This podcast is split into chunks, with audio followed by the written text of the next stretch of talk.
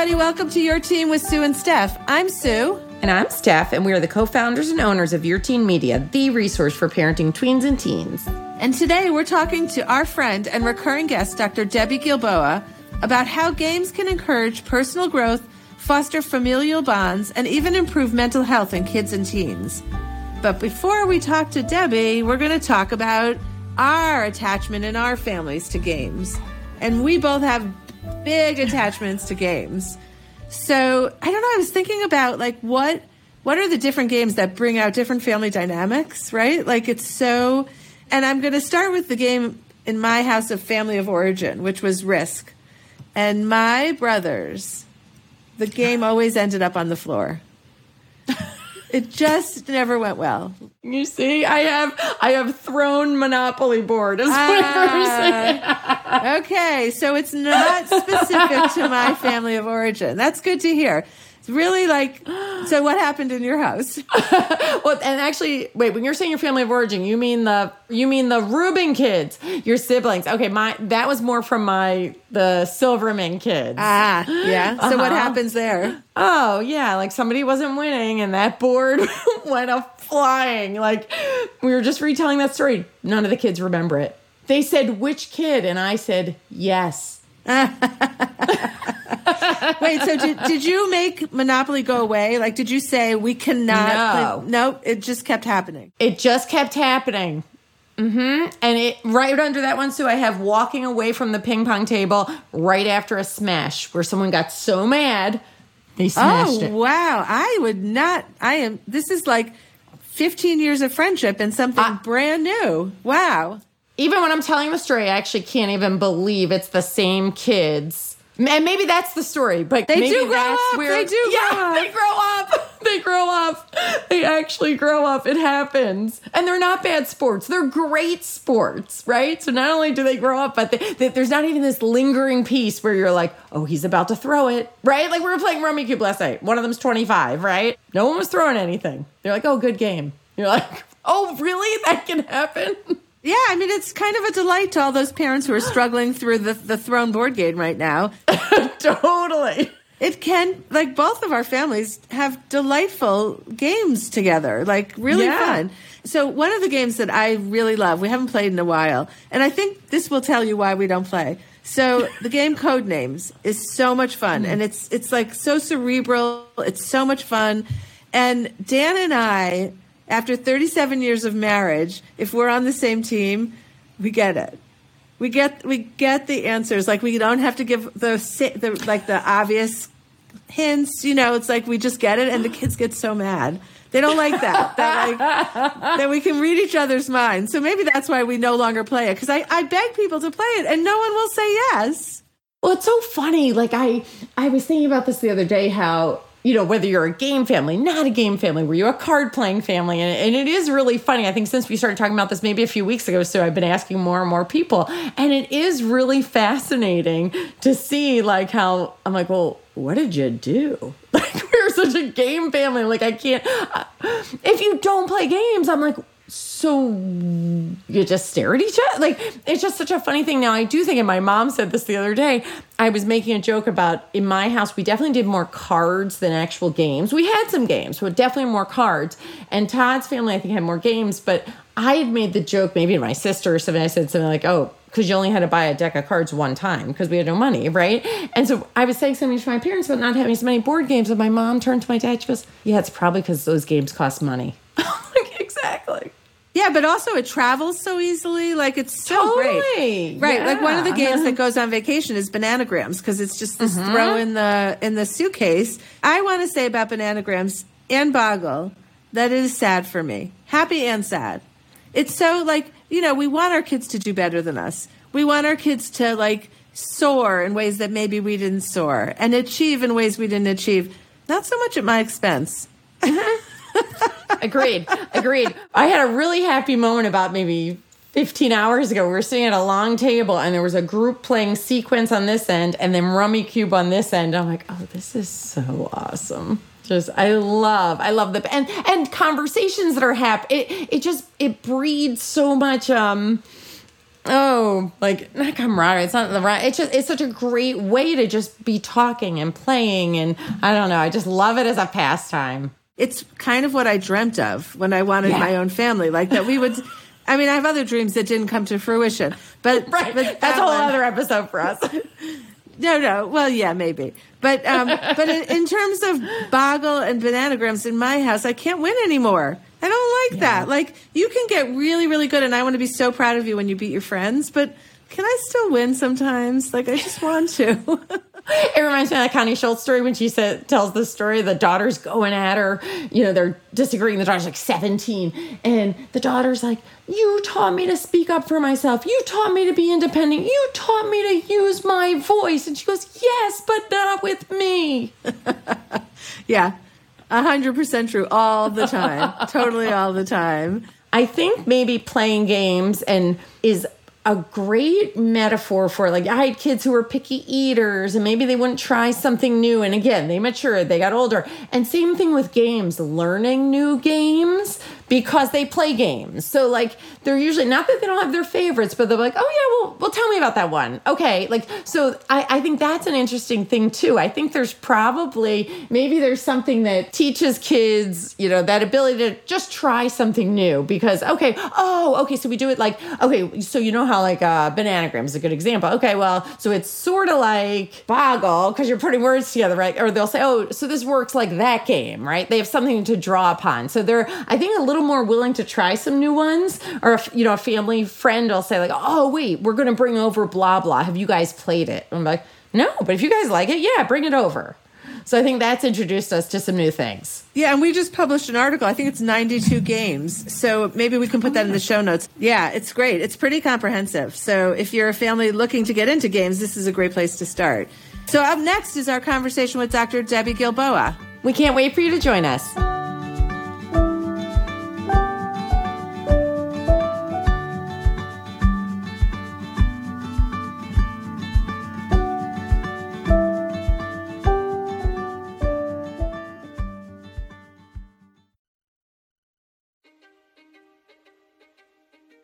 History is complicated.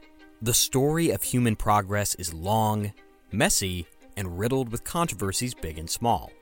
On Conflicted, we dive headfirst into history's most infamous events and contentious figures. We try and untangle the good from the bad, the fact from the fiction, and the monsters from the misunderstood. Was Genghis Khan a murderous butcher or a civic pioneer? Did the Allied powers go too far? In firebombing the German city of Dresden at the twilight of World War II? And how did the Marquis de Sade acquire such a sinister reputation? And was any of it true? These are just a few of the tough questions we wrestle with and investigate on Conflicted. So if you love history or just enjoy a good story, please join me, your host, Zach Cornwell, for a fascinating new topic each and every month. Conflicted, a history podcast, is available on Spotify, Apple, or wherever else you get your podcasts. I hope to see you soon.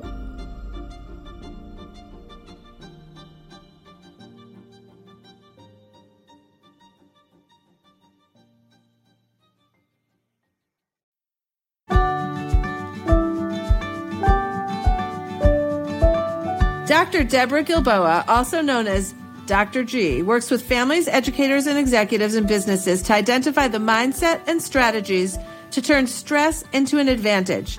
And today we're talking about that approach in the context of games for kids and teenagers. Dr. G is a leading media personality seen regularly on Today, Good Morning America, and she's the resilience expert for the doctors. She is also featured frequently in the Washington Post, the New York Times, Huffington Post, and countless other digital and print outlets, including Your Teen Media. Dr. G, welcome.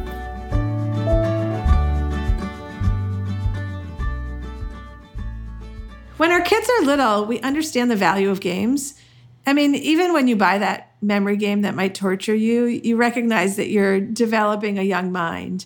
And then somewhere along the way, games become like a PS in our lives and when we have middle schoolers and high schoolers, is there still value to focusing on games? There is value in two different ways. I want to just really upfront acknowledge that some parents like me don't love games. And so it feels like a sacrifice to sit down and play a board game or listen while my kid explains the whole gaming thing that they're excited about. And there are two different ways that parents can have a really useful interaction with kids and games. One is just by providing the opportunity and being supportive of the idea because playing games is incredibly valuable to our kids for strengthening their mental health not just because they're doing something they enjoy, but in the skills and the activities that they do when they play games, it builds their mental health. Absolutely, we can take it to another level if we also play the games, not the least of which is it helps our mental health because the activities of games allow us to process situations and practice and try things out with very low real world stakes. So anybody, a teenager, an adult, even a five year old, gets to try on a persona or a strategy. They get to lose or they get to win. And there's cost to both in the real world. When you lose, you've lost an opportunity, or you have to change your identity in some way or see things differently.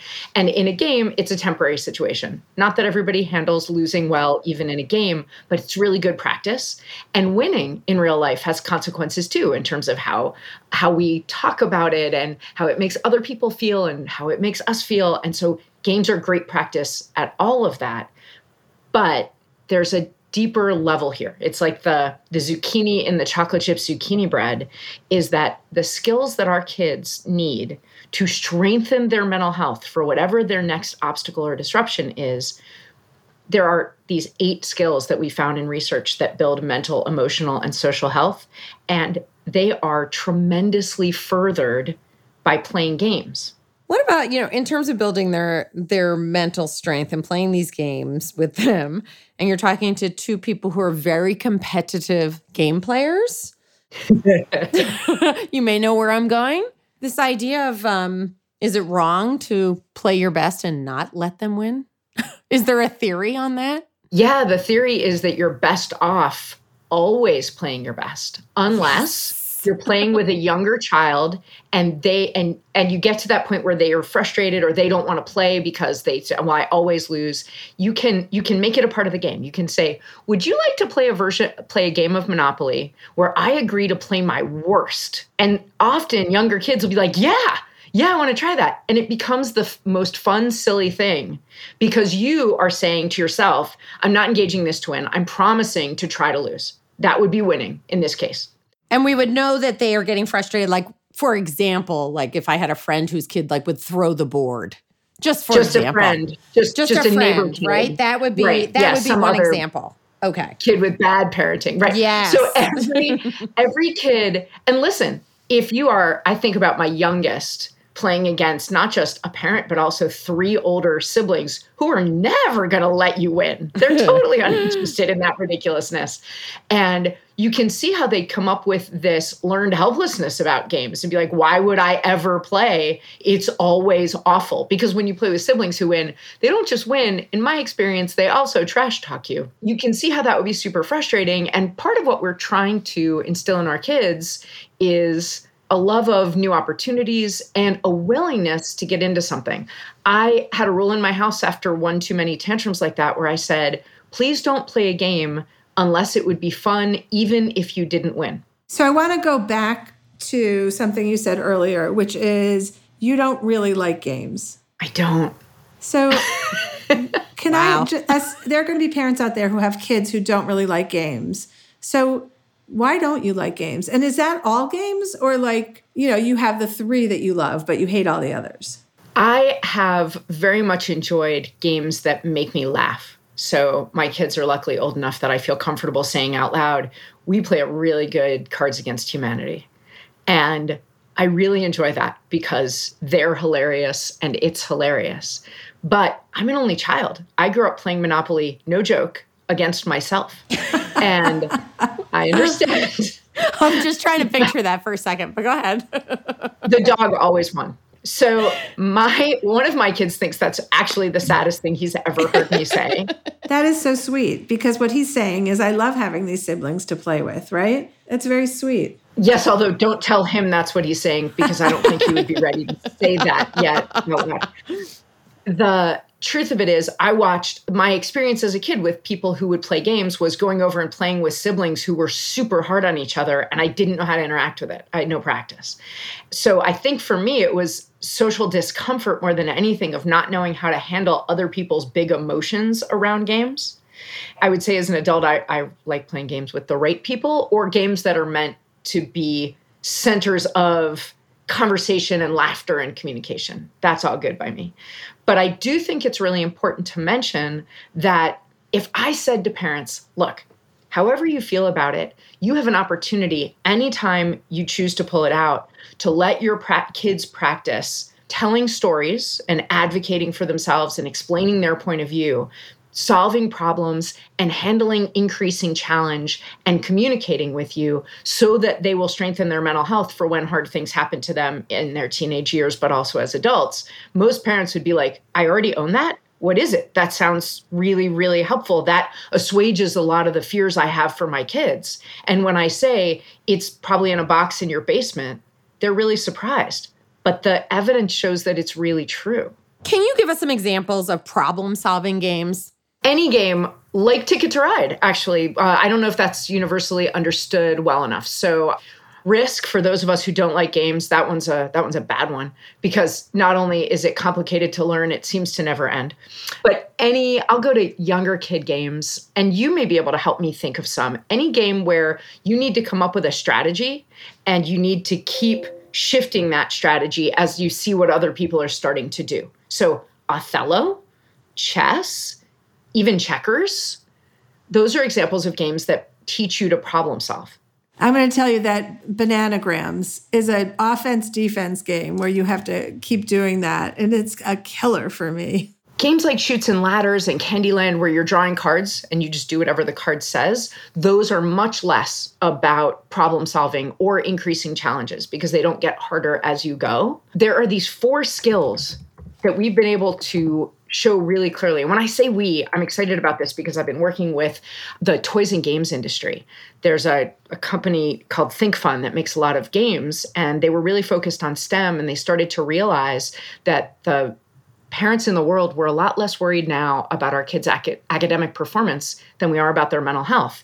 And toy retailers have been saying, hey, parents and teachers and concerned adults come into our store to look for things to get for kids, and they're asking for stuff that would really help their mental health. And so far, all we can offer them are stuffed animals and fidget toys, but there's got to be more to it than that. So the toys and games industry said, hey, we have a role. We're worried about kids' mental health. Everybody's worried about kids' mental health. And is there some way that the stuff we already have, the stuff people already own, and the stuff that we might design could be more helpful to parents and strengthening kids' mental health? And that's when I got to start working with them and talking to them about it. And then, so I showed them all the research and I went back to them with these skills, and they said, Oh, so okay, let us tell you. And so, like for problem solving, they said, you know, for kids, Clue is a great game that works on problem solving and perseverance, which is a part of that. And a game called Robot Factory, playing race cars from Lego. I don't know if you have kids who are of an age to have had Lego now has games as well as building kits. Can we move it up to like the the slightly older crowd? Like I think chess was listed in that category, right? Yeah, absolutely. Chess is one of the is a good example of that. So are exit games. Do you know exit games from a company called Thames and Kosmos? But also learning juggling or devil sticks if you have a pogo stick at home. So if you're looking for ways to get, you know, for kids who want to be more physically active, there's a game called Laser Maze that's great. The DIY miniature house games and these are appealing to kids all the way through their teenage years and into young adulthood. And Dungeons and Dragons or Magic the Gathering, or there's a new game out called Villainous using the and Lorcana, which is Disney characters, but it's a Magic the Gathering kind of game. All of the storytelling, role playing, world creating games not only do they teach problem solving, they also teach these other skills. They all have new and progressive challenges and they all involve storytelling. So, what were the four? You said that there were four different categories. The four categories are problem solving and perseverance, because these help kids identify and overcome obstacles. And it teaches them that they can look to themselves to say, oh, I could try to solve problems. It doesn't mean they'll succeed every time, but when they face an obstacle, we know they're much less likely to slide into risky behaviors if they think they might have another solution. Games that teach storytelling is the second category. These develop kids' ability and teens' ability to explain what they're experiencing to themselves and other people, which reduces harm behaviors. All of this research is around redu- reducing harm behaviors. The third thing is facing new and progressive challenges, games that get harder as you go. And these strengthen their adaptation and their cognitive skills and teach them when to ask for help, when to go to the dungeon master and say, hey, I need an extra tool. And then the last thing is any game that increases kid and adult interactions. So you can certainly think about games like Villainous or Exploding Kittens or Anomia, but you can also think about games like treasure hunt around your house where kids have to come and ask, you know, hey, where can I find a keychain with three keys? Anything that it isn't only about playing with our kids, it's about them knowing when to stop, come to someone and say, I need a little extra support. I really like Villainous because I don't know if you know this game yet, but you get to pick up Disney villain characters and play as the characters. Like the villains all play against each other. Hmm. That sounds a little younger, no? Like, would you be doing that with your kids? No, no, no, no. Actually, it's it's um it's not quite adult themes, but it's definitely it's definitely the parts of the story that adults notice and kids don't. All of these games are games we are sitting around with one another playing, right? Like in real life, as we would say. What about online games? What are our kids missing by being online instead of instead of playing these games like sitting around a table? There's really two ways I want to go with that answer, Stephanie. One is online gaming is not without its advantages and its benefits.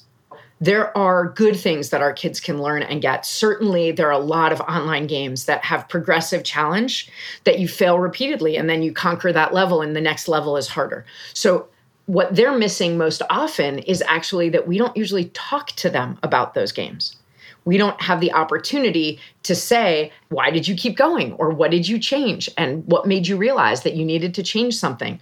Like we do when we're, even if I'm in the kitchen cooking, which is what usually happens while my boys are all playing a game around the dining room table, I'm still a witness to it and, in some sense, a part of the interaction. And when our kids are playing games online, they're usually pretty separate from us. And so the opportunity to debrief or to discuss it or to process the experience is a lot less. One of the things that the toys and games industry decided to do was to have resources for parents how to talk to kids about this. So we created conversation guides, just questions to ask your kids and your teens when you know they did play something, like when my 14-year-old gets home from his D&D club that they have at school on Mondays, that evening at dinner, I ask him a couple of questions about that experience about like did you get presented with a challenge you'd never seen before in that game? And what did you do? When you got really frustrated because you kept getting shut down, how did you handle that? What do you do? Has that ever happened to you in real life? Do you take one from the other and, and transfer those skills. 14 year olds, 15 year olds, they're talking to each other about those things and they're not at all disinterested in explaining to an adult how their gaming life helps them in real life. Online games can be really isolating for kids. So even if they are having some of those experiences, they don't have a trusted adult who knows enough about it to process it with them. Okay, so my question is parents are coming into stores because there's like we know anxiety and depression is so rampant right now. It's its own pandemic. Parents are coming into stores saying, "I want to buy my kid a game that somehow helps the same way fidget toys do." What are these four categories of games help with a kid who is currently suffering? Like there could be preventive factors in here, but are there games that actually help reduce anxiety or depression in teenagers? When a parent comes into a store and says, I want something that's going to help like a fidget toy does, they're looking for something that's going to manage in the moment trauma or reaction to trauma, like you're talking about. And so, recovery and skill strengthening are two different goals. And if your goal is recovery, you know your child has to go for a doctor's appointment that they're really nervous about, or they're having trouble with school and something to hold on to and fidget with is helpful and permitted, then that's what you're looking for. And in terms of comfort, a plush animal, which we might get for a younger child, or a fidget toy or a little puzzle can be really useful for recovery. Using games for recovery is dicey, not to make too much of a pun, because in that moment, what kids need is a chance to slow down and heal a little bit. They need the chance to feel less pressured. The ways that we use games to recover from a really difficult moment is by is through distraction. Is just saying here's a character I love. So in that case, I would say go to a game that skews a little younger than your child that they have nostalgia feelings about that they don't have to work really hard to play that they're not going to feel really crushed when things don't go well. That's the game equivalent of watching a show you've already watched the entire series of on a streaming platform. You know exactly what to expect and it's very comforting. And knowing when to offer our kids comfort and when to help them be a little uncomfortable so they can learn things that is a fundamental pivot that parents are always looking to find that balance.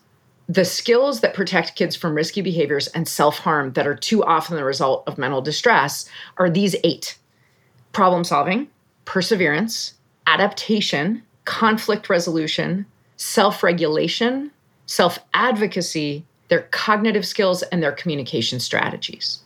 We can't expect games to do that whole heavy lift we don't teach kids all those skills all at one time. But anytime we're doing something that bolsters any of those eight skills, we are giving our kids the strategies that they will call on when they are feeling a lot of distress. I'm moved by that, but I also, and I also was so moved by the idea of games as distraction. When you can get your family to sit down at the table and play a game, even if everyone was mad at each other five minutes before, you, you know what that ha- what happens then. So, can you elaborate a little bit about what it means to be able to come together and play games, even if it's not addressing one of those eight things at the moment? Particularly, what's the value in it?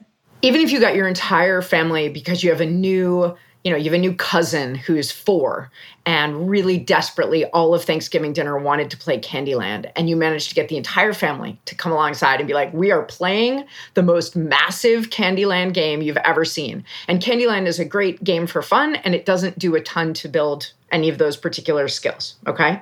So, to your point, what's the advantage? The advantage is whatever it is you're building community that is reliable for that child and everyone else in your family moving forward. So I do want to just acknowledge that I could sit my family down after there was a lot of contention or difficulty. And if we're all playing a game, we might have an amazing time and leave on a higher note. But just as often, things were fine. We sat down to play a game, and by the end of it, my kids are really at each other. so I don't want to present gaming as a panacea for family loving kindness. That's really too what bad. Obviously, it's never happened in your houses. My kids are the opposite. So I want to take it back to Risk, which my family of origin played all the time. And there was more frequently than not, there was a, a board thrown by the end of the game. So what I but what I would say about that is that like Risk wasn't a good game for my family to play. So, but there's another game where people, right? Like there's be mindful, I think, that not all games are created equal. Absolutely true. And finding a game that it's like finding a movie or a movie genre that isn't exclusionary for anybody. Like in my house, there's two of us who really can't stand movies that are have jump scares and that kind of suspense or where people are getting in a lot of trouble. So that narrows the you know and then i have other kids in my house who are like no more gross kissy stuff. So you know you come up with this ever shrinking center of all these different venn diagrams. And the same can be true of games. I think what's really useful is for parents to recognize that the experience of gaming has layered benefits. So even if you're somebody threw the game board of risk and you disbanded with everyone in a huff they still built some skills. Even just the skill of getting that mad and then reconciling, coming back down for dinner or seeing everybody the next day. That builds really important skills for that young adult interaction where a party in your dorm room ended poorly for everybody and they have to figure out how they're going to see those people in class the next day. I would say it also builds reflexes if you're the one who they're whom they are throwing the board at. Dodging the board. Dodging yes, the board. Sure. Mm-hmm. Yeah.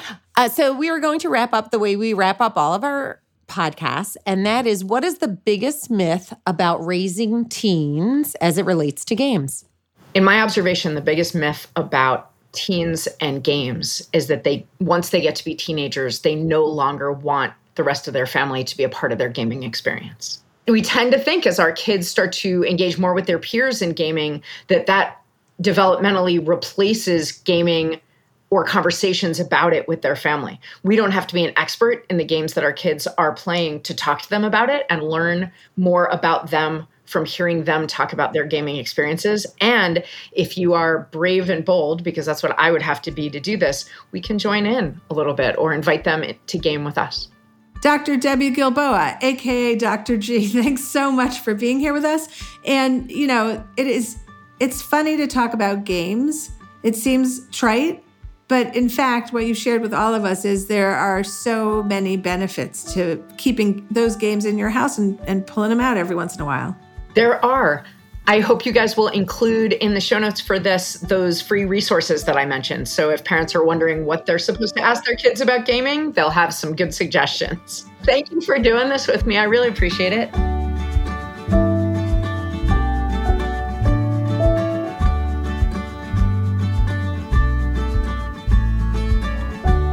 Thanks for joining us for the Your Teen podcast. If you have any topics that you want us to talk about, let us know on our Facebook page or email editor at yourteenmag.com. If you're someone who reads an article and thinks of that one friend who has to read it too, think of our podcast the same way. Please share with that friend who's going to say, Oh my God, I can't believe I didn't know about Your Teen with Sue and Steph. And do us a favor and review and rate the show on the podcast platform of your choice. You can find more from us at yourteenmag.com, at evergreenpodcast.com, or anywhere you listen to podcasts. Your Teen with Sue and Steph is a production of Evergreen Podcasts. Special thanks to executive producer Michael D'Aloia, plus producer Hannah Leach and audio engineer Eric Koltnow.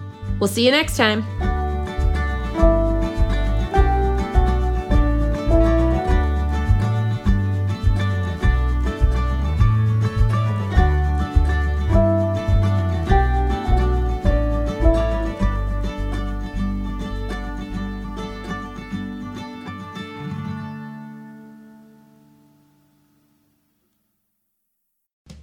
There is no hood like parenthood.